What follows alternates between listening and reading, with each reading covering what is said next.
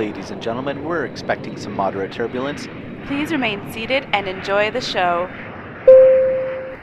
Hello And welcome. to Moderate Turbulence. I'm Jeremy, And I'm Adele. and uh, today we're going to talk to you about us. Expecting a reaction from you. You're just staring at me. We're going to talk. This was your idea. You wanted to do a little intro about who we are.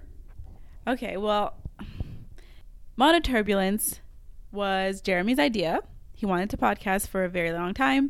Now we've come to fruition with it. It's been created, it's been started, and the two of us are going to get together on a minimal of a weekly basis, I am assuming. Yeah, we're going to try and put out one episode per week.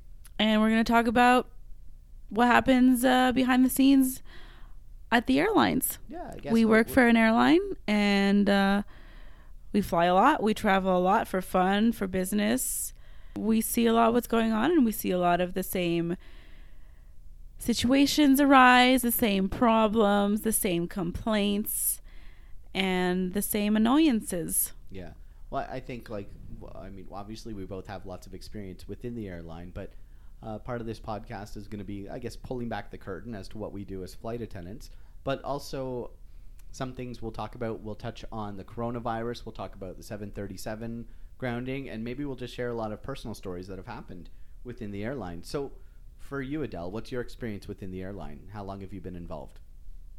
Um, I've been with my airline for six years now, and I've haven't always been in flight. I started working at the airports um, on the ground, so doing check-in, boarding flights, and such. Okay. Seeing that side of it, and then I transferred to in flight, so I'm now seeing a different side of the operation.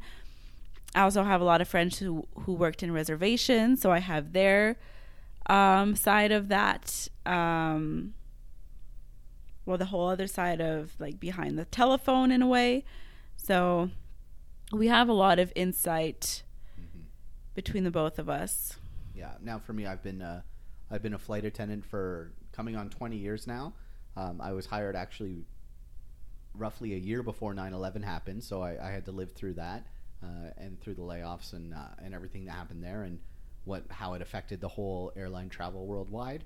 Uh, and uh, my other experience in the airline, uh, I was involved in training on and off for about 11 years.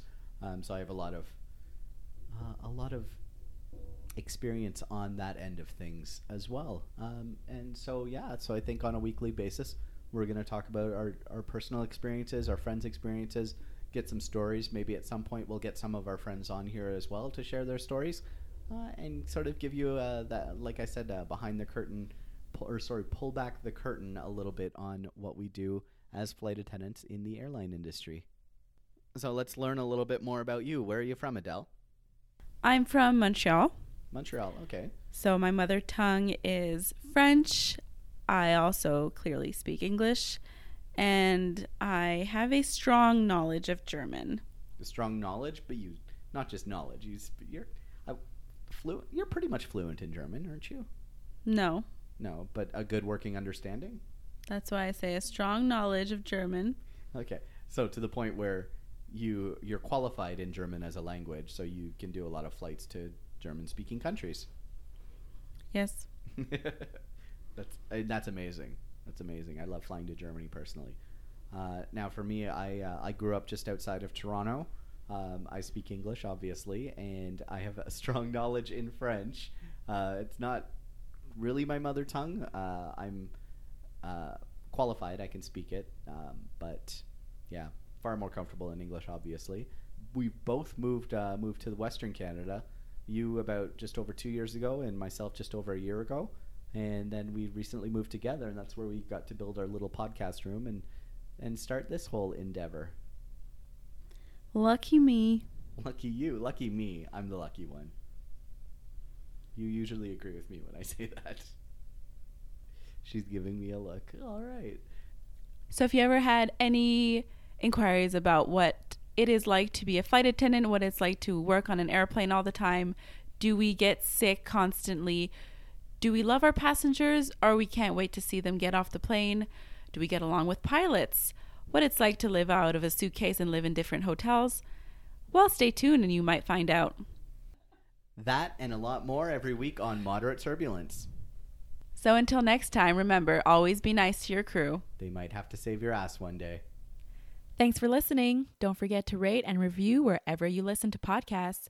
We have new episodes every Wednesday. Don't forget to follow us on social media at Moderate Turbulence on Instagram, at Mod Turbulence on Twitter, and follow us individually on Instagram at HuffyJ and at La Delvie. Thank you.